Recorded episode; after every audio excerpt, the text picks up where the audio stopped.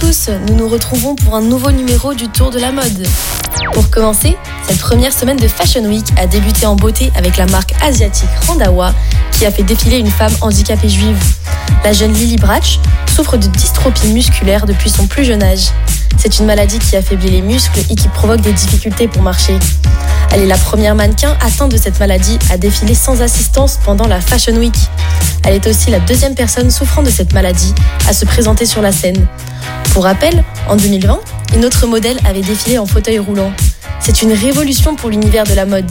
Lily espère faire bouger les choses et démocratiser la maladie dans le cercle très fermé de la mode.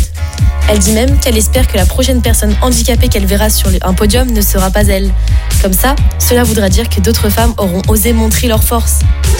Comment passer à côté de l'incroyable et mythique performance de Rihanna au Super Bowl? Mais ce que vous ne savez peut-être pas, c'est qu'elle a rendu hommage à travers sa tenue à une grande figure de la mode avec son manteau rouge. Il s'agit d'André Léon Talley, le premier homme noir à la direction de Vogue US, qui est décédé en 2022. C'était un très grand ami de la chanteuse qui luttait pour la diversité dans l'industrie de la mode. Il était reconnaissable à sa tenue, car il avait l'habitude de porter un long et épais manteau rouge. Le monde entier avait les yeux rivés sur elle pour son grand retour. Elle sait donc très bien comment l'honorer en portant cette tenue, qui rend son grand retour encore plus mythique.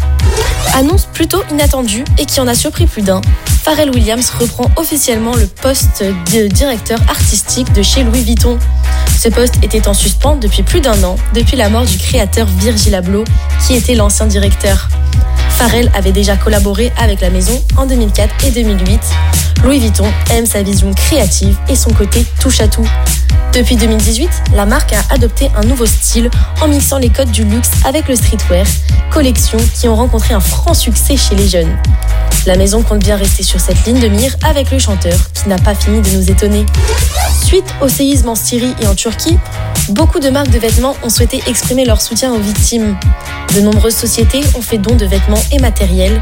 Il faut rappeler que la Turquie est l'un des principaux lieux de production de l'industrie mondiale de la mode et que de nombreuses marques entretiennent des liens étroits avec les entreprises du pays. Pour vous faire une idée, le groupe de mode espagnol Inditex, qui est le propriétaire de Zara, Bershka ou encore Pull&Bear, a annoncé avoir fait don de 3 millions d'euros et de 500 000 vêtements chauds. Adidas, Amazon, Hugo Boss ou encore Ikea sont quelques exemples d'enseignes qui ont participé aux dons. Le total des dons s'élèverait dans les 10 millions de dollars pour le moment. Merci à tous, c'est déjà la fin de votre chronique. En vous souhaitant une belle semaine, on se retrouve très rapidement pour un nouveau numéro du Tour de la mode. Tour de la mode, avec Cassandra.